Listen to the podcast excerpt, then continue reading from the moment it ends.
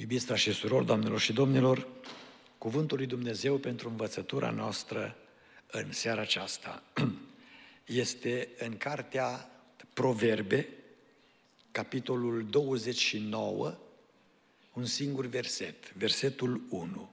Proverbe 29 cu 1, voi citi din traducerea Fidela. Să ascultăm cuvântul Domnului. Cel care, fiind deseori mustrat, își înțepenește gâtul, va fi nimicit dintr-o dată și fără remediu. Amin. Nu este probabil uh, un verset care să ne facă să ne uh, sară inima înaintea Domnului, dar este un verset care ne cheamă la pocăință. Ne cheamă să vedem mila Domnului, harul Domnului, dar ne cheamă să vedem exact ceea ce spune Sfântul Apostol Pavel și partea cealaltă, asprimea Domnului. Și Biblia spune, uite-te la bunătatea lui Dumnezeu care te îndeamnă la pocăință, dar uite-te și la sprimea lui Dumnezeu care va aduce judecată dacă nu te pocăiești. O pricină de stârnire a mâniei lui Dumnezeu împotriva omului este încăpățânarea omului. Încăpățânarea. În paginile Sfintelor Scripturi, aceasta se vede în următoarele forme de reacție pe care oamenii le au față de Domnul. Idolatrie. Exod 32 cu 9. Neascultare de poruncile Domnului. Ieremia 6 cu 16 la 17. Acolo cuvântul îi cheamă veniți să ascultăm, să, val, să ne uităm la cărările vechi și să mergem pe aia bună. Și ei răspund, nu vrem. Asta este încăpățânare. Apoi, îngânfare sau mândrie, Neemia 6 cu 16. Neconformare cu legile Domnului, Ieremia 17 cu 23 și de asemenea împotrivire la Duhul Sfânt, fapte 7 cu 51. Încăpățânarea aceasta la a te conforma cu legea lui Dumnezeu, cu cerințele sfințeniei lui Dumnezeu. În Biblie este prezentată uh, alternativ sub doi termeni, fie inimă împietrită, fie gât înțepenit. Ele merg mână în mână, pentru că gâtul se va înțepeni funcție de ceea ce este în inimă. De aceea, în seara aceasta, prin îndurarea Domnului, voi veni în fața dumneavoastră cu multă smerenie, rugându-mă Domnului să fiu util în ce vă spun și a celor care ne ascultați la internet, un mesaj pe care l-am intitulat Gâtul înțepenit. Gâtul înțepenit. Este o problemă. Nu că te doare gâtul și nu-l poți mișca, că uneori înțepenește gâtul și trebuie să pognească odată ca să poată să fie readjustat și să meargă înainte.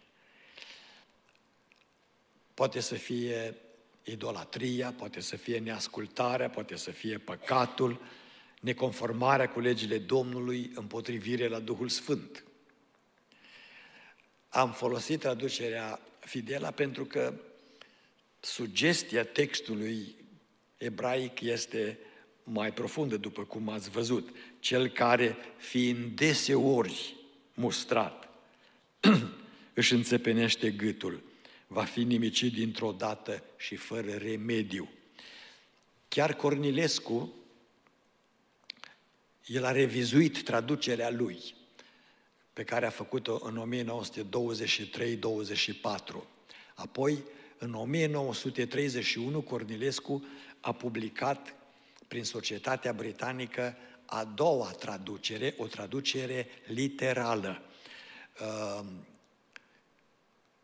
În ce sens literală? În sensul că a căutat să urmeze vocabularul uh, ebraic, așa cum sună el. Uneori nu face sens în limba română. Și în traducerea literală, care a fost de asemenea corectată în, în 2001, spune în felul următor acest verset. Auziți cât de apropiat este de Fidela și de textul uh, ebraic și grecesc.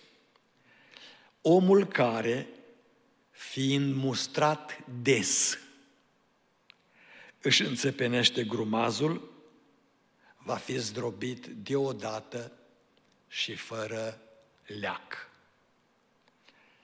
Deci, ideea este aceasta care apare bine în uh, textul uh, revizuit al lui Cornilescu în Fidela, în traducerile englezești prin care putem să ne uităm.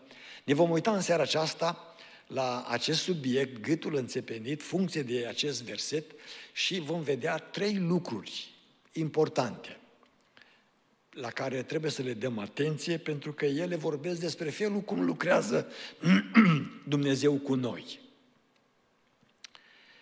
Și primul lucru pe care îl vedem este corectarea păcatului. Corectarea păcatului. Uitați ce spune cuvântul. Cel care, fiind deseori mustrat, cel care e deseori mustrat este cel ce greșește, cel ce păcătuiește. Contrar teologiei populare, că Dumnezeu este o ființă intransigentă. Cum ne vede că am păcătuit, ne rupe picioarele și ne pune la judecată. Aceasta nu este imaginea reală despre Dumnezeu. Pentru că Biblia ne spune Domnul este bun. Credeți lucrul acesta? Dacă este bun, însemnează că este bun. Acesta e caracterul lui. Dar aia nu însemnează că Domnul tolerează păcatul. Nu însemnează că El îngăduie păcatul. Și atunci, când ne vede că păcătuim, primul lucru pe care îl face Dumnezeu vine și ne corectează. Deci este corectarea păcătosului. Cel care, fiind deseori mustrat. De ce face Domnul lucrul acesta? Pentru câteva lucruri pe care le-a revelat în cuvântul său. Primul și cel mai important, nu dorește moartea păcătosului. Ezechiel 18 cu 23. Căci eu nu doresc moartea păcătosului, zice Domnul. Nu doresc eu mai degrabă să se întoarcă la mine și să fie mântuit? Aceasta este poziția lui Dumnezeu. Al doilea, nu ne face după faptele noastre și nu ne tratează după păcatele și fără de legile noastre. Psalmul 103 cu versetul 10. Apoi, este îndelung răbdător și bogat în bunătate. Psalmul 103 cu versetul 8. De aceea, când păcătuim, ne mustră, ne mustră cu scop corectiv. Să vedem unde suntem și să ne dăm seama ca să ne oprim din fapte, din păcat și să ne întoarcem la Domnul. Apoi, ne iartă dacă ne pocăim și ne mărturisim păcatul. 1 Ioan 1 cu 8 până la 2 cu 2. De asemenea, Isaia 55, 6 la 7. Și ultimul lucru pe care vreau să-l amintesc, de ce Domnul uh, ne corectează și ne mustră de multe ori, pentru că are bunul obicei pentru binele nostru să ne dea a doua șansă. Să ne dea a doua șansă. Uitați-vă și dacă îl puteți pune pe ecran acest text, Iona 3 cu 1. Iona n-a ascultat de Domnul, l-a înghițit uh, balena aceea, peștele acela uriaș, a murit acolo în uh, pântecele peștelui Domnul l-a readus la viață. Dar l-a pus acolo pentru că n-a ascultat și neascultarea de Domnul este un păcat. Însă uitați ce spune versetul 1 din capitolul 3 din Iona. Cuvântul Domnului a vorbit, cum? Citiți tare. A doua oară lui Iona. Deci n-a renunțat la el ca profet. I-a vorbit a doua oară. I-a dat încă o șansă. În 2 Samuel 12 cu 13. Duhul Domnului a vorbit prin Natan către, de, către David după ce a păcătuit așa de greu cu Batșeba și i-a pus să-i fie soțul pe Iurie, hetitul, omorât. A spus, uitați, David a zis lui Natan, am păcătuit împotriva Domnului. Și Natan a zis lui David, Domnul îți iartă păcatul, nu vei muri. Acesta este Domnul. Deci când noi păcătuim, fiind fii de Dumnezeu, primul lucru pe care Domnul face, așa spune textul, cel care fiind deseori mustrat, deseori, Domnul ne mustră, ne ceartă și aceasta este cu sens corectiv. Mustrarea nu este să ne ierte păcatul. Că iertarea păcatului se face prin Domnul Isus Hristos, prin sângele Lui. Se face prin adevăr. Cuvântul tău este adevărul. Se face prin Duhul Sfânt, iertarea păcatelor. Este o persoană care iartă. Persoana aceasta este, este Dumnezeu. Dar când păcătuim, deci Domnul ne corectează ca să ne întoarcem. Și uitați cum arată această corectare a noastră. Are două aspecte speciale în versetul nostru. Primul aspect este frecvența în mustrare. Deseori mustrat. Deseori mustrat. Deseori? Da. Când păcătuiești, te mustră prin conștiință. Imediat simți, n-am făcut bine. Te mustră prin cuvânt. Sunt oameni care vin la biserică și spune, dar ce a avut păstorul cu mine? A aflat ceva de mine? A auzit ceva de mine? De ce vorbește așa? Te mustră prin biserică, prin membrii bisericii.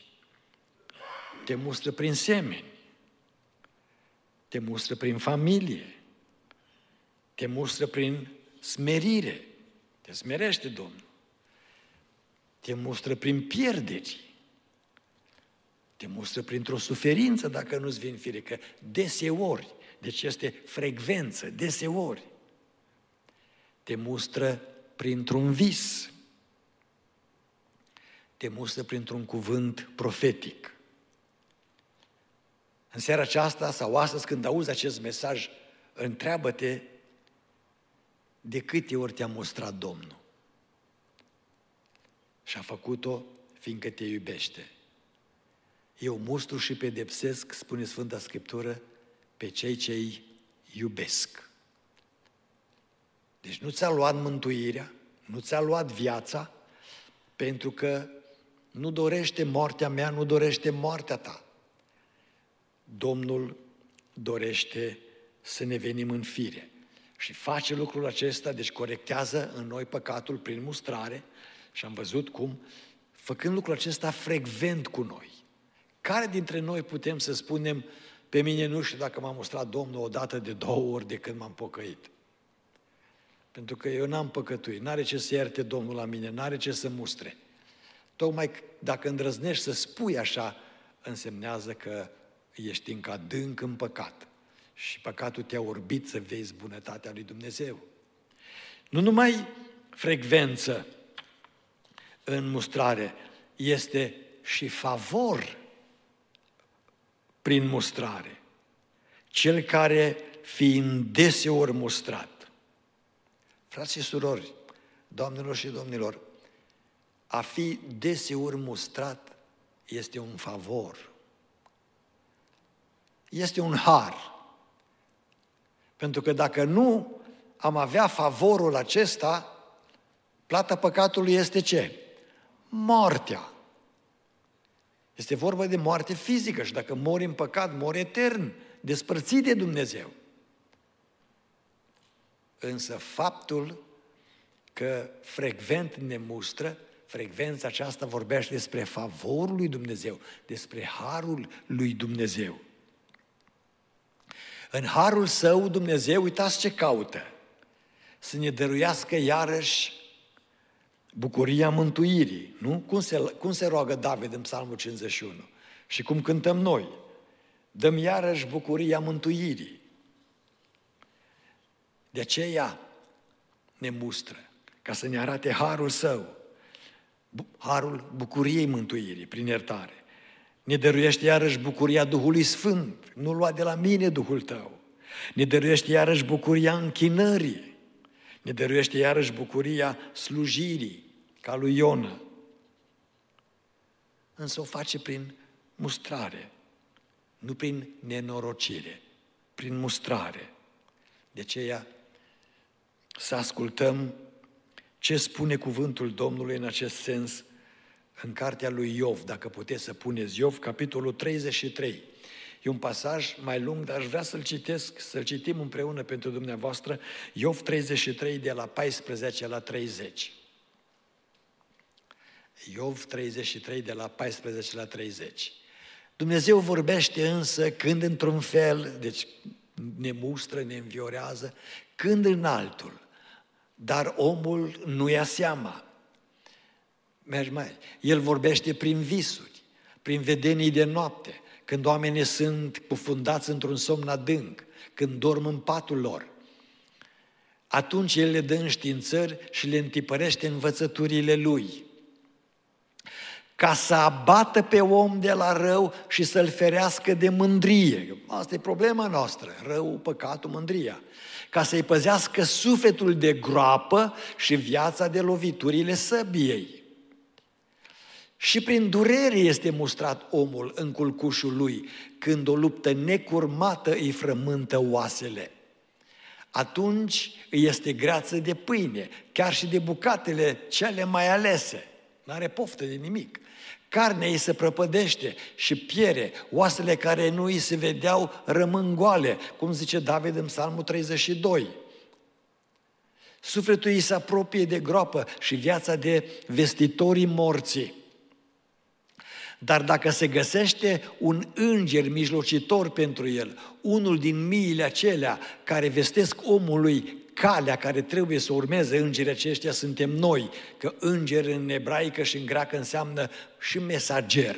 Deci dacă este un mesager și oamenii vestesc Evanghelia, Dumnezeu se îndură de el și îi zice îngerului, izbăvește-l ca să nu se pogoare în groapă. Am găsit un preț de răscumpărare pentru el și prețul este Isus, nu îngerii, nici oamenii. Și atunci carnea lui îi se face mai fragedă ca în copilărie, se întoarce la zilele tinereții lui. Se roagă lui Dumnezeu și Dumnezeu este binevoitor, îl lasă să-i vadă fața cu bucurie și îi dă înapoi nevinovăția. O, glorie Domnului! Atunci el cântă înaintea oamenilor și zice, am păcătuit, am călcat dreptatea și n-am fost pedepsit după faptele mele. Dumnezeu mi-a izbăvit sufletul ca să nu intre în groapă și viața mea este lumină, vede lumina. Iată, aceasta le face Dumnezeu de două ori, de trei ori omului. Ca să-i ridice din groapă și să-i lumineze cu lumina celor vii. Ia aminte, Iov, și ascultă, taci și voi vorbi. Atât. Iată, asta este lucrarea Domnului, este lucrarea Harului, este frecvență și este favor.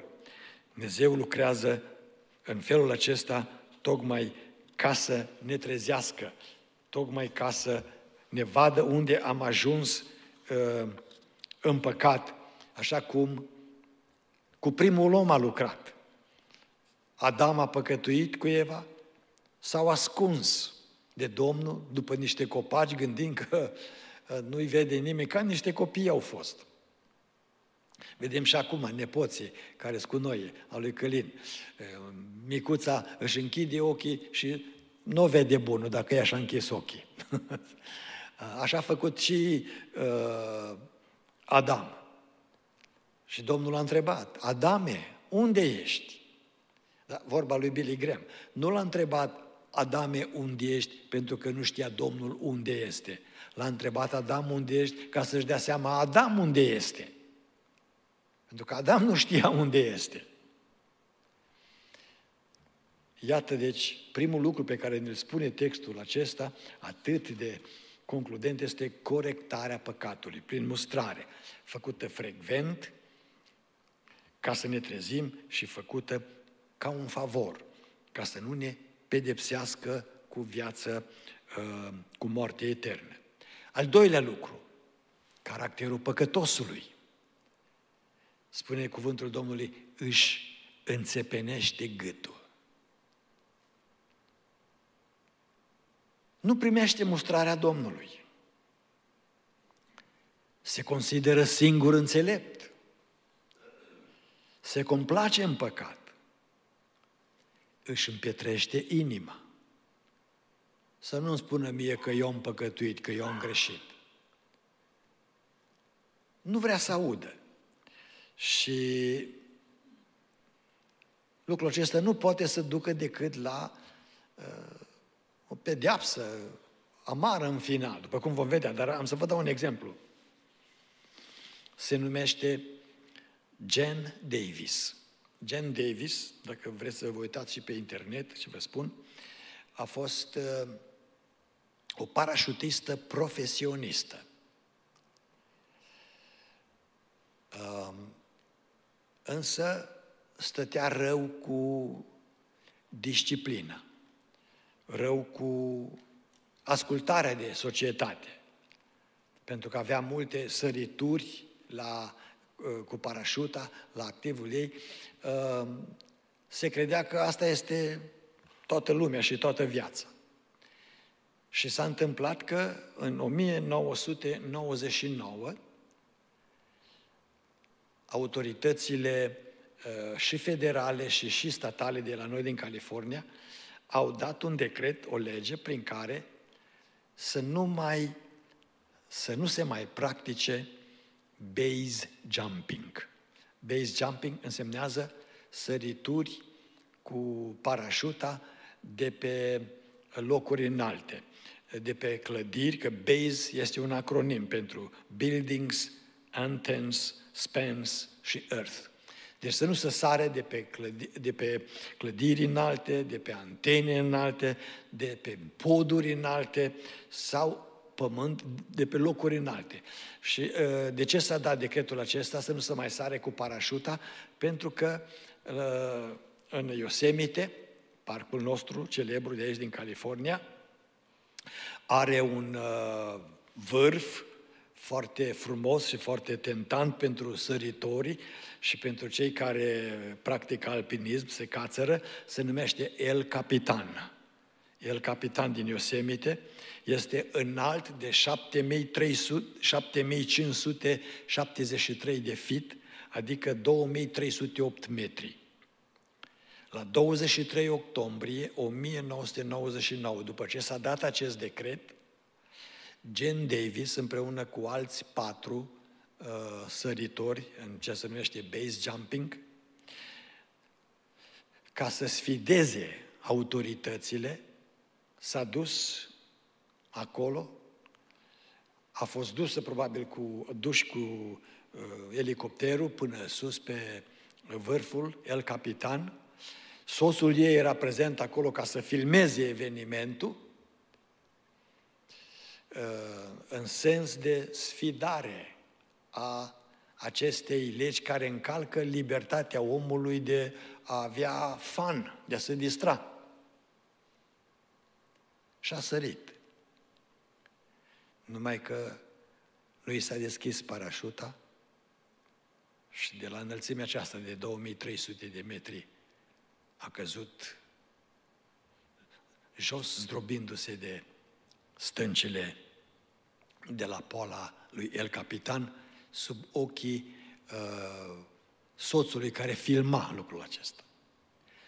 Neascultarea, ia uitați uh, neascultarea uh, este, în final, este pedepsită.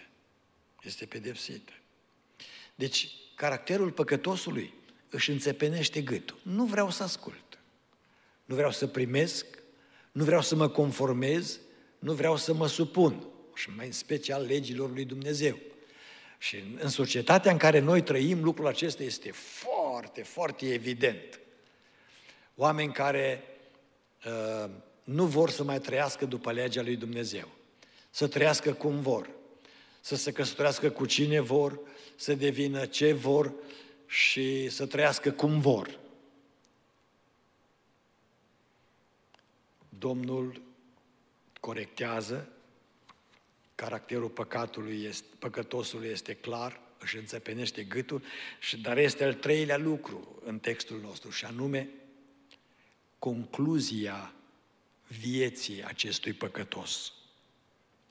Care-i concluzia dacă el, după dese mustrări, după multe mustrări, frecvente, nu se pocăiește, nu se oprește, va fi nimicit dintr-o dată și fără remediu. Sunt patru lucruri prezentate în aceste cuvinte pe care le-am citit, cu privire la concluzia vieții unei astfel de persoane care nu vrea să asculte cuvântul Domnului care spune eu nu vreau moartea păcătosului. Eu vreau să se întoarcă, să fie mântuit. Patru lucruri. Primul, certitudinea judecății. Va fi. Va fi. Când Domnul spune că va fi, nu este poate sau cine știe. Va fi. Păcatul va fi pedepsit. Nepocăința va fi pedepsită. Neascultarea de Domnul va fi pedepsită. Încăpățânarea în păcat va fi pedepsită. Gâtul înțepenit va fi rupt, va fi frânt. Deci nu încape îndoială. De aceea trebuie să luăm seama. Doi, cruzimea judecății. După certitudine, cruzimea va fi nimicit, zdrobit. Hm. Imaginați-vă la această femeie despre care v-am spus, Jen Davis. A fost zdrobită, moarte crudă, să vii înălțimea aia până jos și să știi sigur că um, asta este deznodământul. A durat câteva secunde până a ajuns jos, dar secundele alea pentru cel ce este în situație, în circumstanțe, parcă e o viață de chin. Și apoi izbitura aceea va fi nimicit, va fi zdrobit. Este cruzimea aceasta a judecății. Dumnezeu nu se lasă să fie batjocorit. Pentru că oamenii care nu se opresc din păcat, trebuie să-și aducă aminte de ceea ce David spune în Psalmul 51, când își recunoaște păcatul cu Batșeva și cu Urie Hetitul. Spune, împotriva ta, numai împotriva ta am păcătuit și am făcut ce este rău. Așa că vei fi drept în judecata ta. Deci, împotrivirea mea la, de a mă pocăi este împotriva lui Dumnezeu împotriva ta, numai împotriva ta am păcătuit și am făcut ce este rău. Așa că vei fi drept în hotărârea ta și fără vină în judecata ta. Dar știți ce fac oamenii după ce se întâmplă nenorocirea peste ei? Vin și spun, este Dumnezeu? Este. Dar unde a fost Dumnezeu când s-a întâmplat aceasta? unde a fost Dumnezeu când s-a întâmplat aceasta? Era acolo când ți-a spus, nu te urca pe munte, nu sări și călca legea, nu comite păcatul. Ți-a spus o dată, de două ori, deseori, frecvent, ți-a făcut favorul acesta. Și acum a venit cruzimea. Apoi, pe lângă certitudinea și cruzimea judecății, este caracterul judecății. Dintr-o dată, dintr-o dată, nu mai este timp pentru o rugăciune măcar. Nu mai este timp pentru o amânare măcar. Doamne, mai dă-mi un minut, mai dă-mi un secundă. V-am spus la vremea potrivită, dar se potrivește cu textul și de aceea, dacă repetăm anumite lucruri, cum zice Apostol Pavel, este bine pentru cei ce ne ascultă, că le țin minte mai bine spre pocăință. Eram student la seminar la București și în timpul acela se întâmplă ce vă spun eu în, în 1977. Uh, o doamnă din societatea mai educată a timpului aceluia, um, dacă bine țin minte, era dentistă, medic dentist, um, a prins interes în, um, în Evanghelie. Doi colegi de-ai mei s-au dus să le facă dinții și uh, i-a întrebat ce fel de oameni sunt, el i s-a părut, i s-a părut interesant și a început să vină la biserică. În biserica din strada Sebastian, unde păstorea fratele Trandafir Șandru și unde deseori noi, studenții, trebuia să slujim, să predicăm cuvântul Domnului. Și a început să vină mai des la biserică. Probabil că viața ei personală era o viață păcătoasă, cu siguranță, că nu cunoștea pe Domnul. Și era în această luptă, în această zbatere, să mă pocăiesc, să nu mă pocăiesc. Am vorbit cu ea de multe ori, i-am vorbit de Domnul, uh, și colegii, și eu i-am vorbit și mi-aduc aminte că într-o joi, era 3 martie 1977, joi. Am mers la biserică și spre surpriza mea și încă doi, trei colegi care am ajuns împreună, ea era în curtea bisericii. A venit la noi și a spus, v-am așteptat gândindu-mă că vine vreun student de la seminar, uh, că vreau să vă spun o veste bună. Și a zis, dar înainte de a spune vestea bună, predică vreunul dintre voi în seara aceasta? Și am spus, da, predică. Și a spus, a spus ea, să faceți chemare cel ce predicați, pentru că eu vreau să mă predau Domnului în seara aceasta. Nu vreau să mai amân. Mă predau Domnului. Și, de fapt, zice, vreau să vă spun că noaptea trecută, auziți numai, am avut un vis. Și eu cred că ăsta a fost, cum ziceți voi, de la Domnul, pentru mine. În visul meu, spunea ea, deci cu o noapte înainte, miercuri spre joi, în visul meu se făcea că un mare cu tremur de pământ a venit în România și mai ales peste București. Și oamenii fugeau înspăimântați pentru că au început să cadă clădiri, să, să iasă foc din pământ. Și uitându-mă speriată la ce se întâmplă, v-am văzut și pe voi, pe studenții de la seminar, fugind în grup, m-ați văzut, v-ați oprit și ați venit la mine și ați spus, intră cu noi în grup, că nu o să ți se întâmple nimic, fugi cu noi, că nu o să ți se întâmple nimic. Și ce v-am întrebat, dar unde fugiți? și mi-ați arătat și a spus, uite-te acolo în față. În față se vedea un munte în visul ei. Și pe munte stătea Domnul Isus Hristos cu brațele deschise și spunea, da, veniți la mine că nu o să vi se întâmple nimic. Și zice, speriată, dar și bucuroasă în același timp că mi se permite lucrul acesta, am intrat în mijlocul vostru și am început să fug și eu spre munte și am început să urc.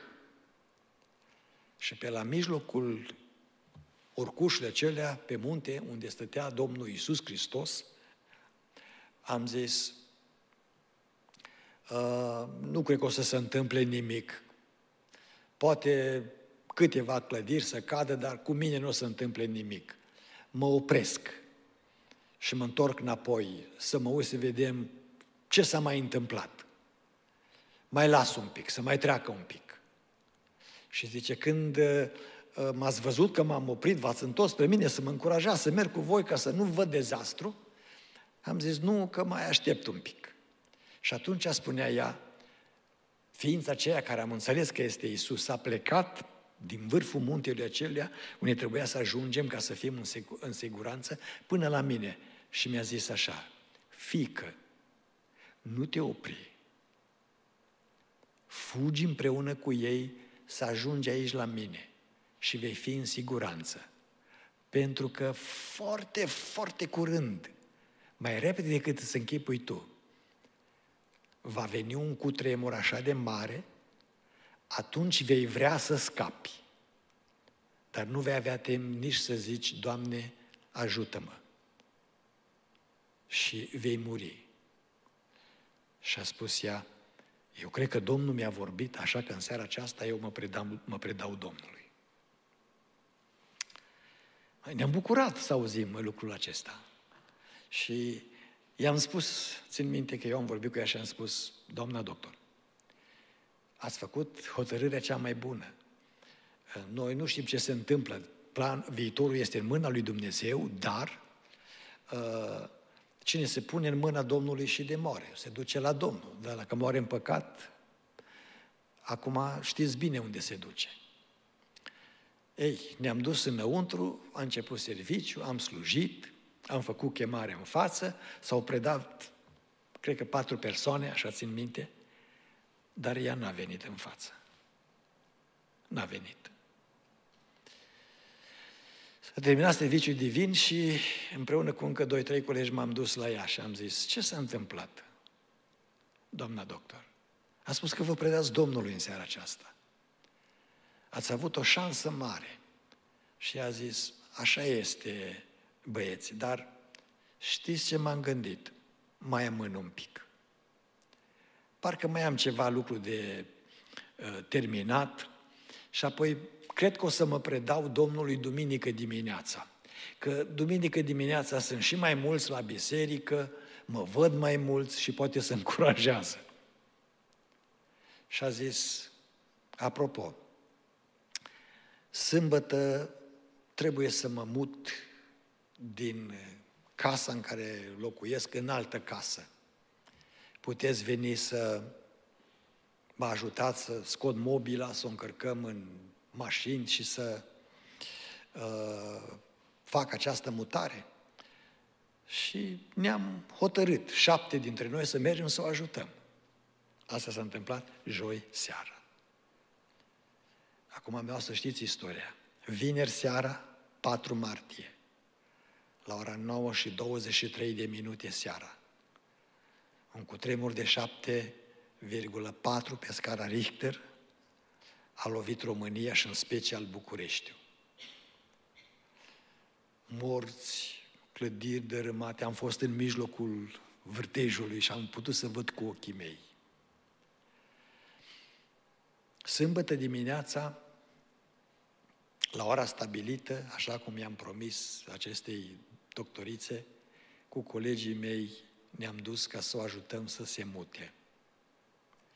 Când am ajuns la casa ei, tocmai o echipă de specialiști o scoteau dintre dărâmături, moartă, zdrobită complet. Dintr-o dată, dintr-o dată. Acesta este caracterul judecății. Iar concluzia judecății pă- păcătosului care nu vrea să înțeleagă harul Domnului. Concluzia este aceasta, fără remediu. Nu mai poți face nimic în momentul acela. Exact cum mi-a spus Dumnezeu și în visul pe care l-a avut această femeie. Prin urmare, frați și surori, doamnelor și domnilor, textul de astăzi ne cheamă să privim cu responsabilitate dragostea lui Dumnezeu. Uh, este cu neputință să nu păcătuim, este cu neputință să nu păcătuim. Păcătuim de multe ori, dar în marea sa bunătate Dumnezeu ne dă har, ne mustră, deseori, de multe ori. Și scopul mustrării lui este nu să ne facă pe noi neapărat neconfortabili. Scopul mustrării lui este să ne trezească. De aceea să nu ne înțepenim gâtul, ci să răspundem cu pocăință. Să-i mulțumim Domnului că ne-a mustrat. Să-i mulțumim Domnului că ne-a ieșit înainte, pentru că, într-adevăr, este exact așa cum spune El. El nu dorește moartea păcătosului, ci vrea ca mai degrabă oricine aude să se întoarcă la El și să fie mântuit. Înțelegi tu harul acesta pe care îl dă Domnul și pe care îl arată Domnul? Nu este nimeni ca El. Să nu-ți mai înțepenești gâtul, pentru că nu știi cât mă mai mustră sau cât te mai mustră Domnul. Cât este acest har. Bunătatea Lui, spune cuvântul Domnului încă o dată, vă aduc aminte, ne îndeamnă la pocăință. Ne îndeamnă la pocăință. Dar dacă nu ne pocăim, aducem peste noi în final mânia lui Dumnezeu. Judecata care, așa este, este aspră, zdrobire. Este dintr-o dată, iremediabilă. Este fără leac. Îi mulțumim Domnului că până aici a avut milă de noi. Și ne rugăm Domnului să ne înțelepțească, să vedem lucrul acesta ca un har pe care ne l-a făcut și care ne îndeamnă la pocăință. Lucrul acesta va fi spre binele nostru, spre mântuirea noastră și spre moștenirea vieții eterne cu Domnul. Fie ca înțelepciunea Domnului să fie peste noi, peste toți. Amin. Ne ridicăm în picioare, ne gândim la cuvântul Domnului că sunt sigur că ne-a vorbit fiecăruia.